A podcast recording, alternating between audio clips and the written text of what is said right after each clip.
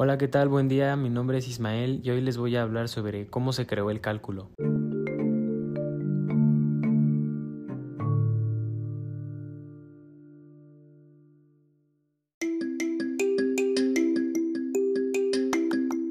En el último tercio del siglo XVII, Newton en 1664 a 1666 y Leibniz en 1675 inventaron el cálculo de forma independiente, unificaron y resumieron en dos conceptos generales el integral y derivada la gran variedad de técnicas diversas y de problemas que se abordan con métodos particulares.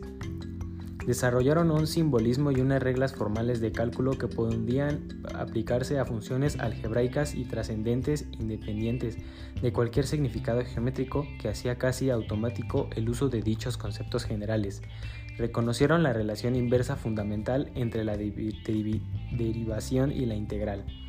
Newton llamó a nuestra derivada una fluxión, una razón de cambio o flujo. Leibniz vio la derivada como una razón de diferencias infinitesimales y le llamó el cociente diferencial. Newton hizo sus primeros descubrimientos 10 años antes de Leibniz, quien sin embargo fue el primero en publicar sus resultados.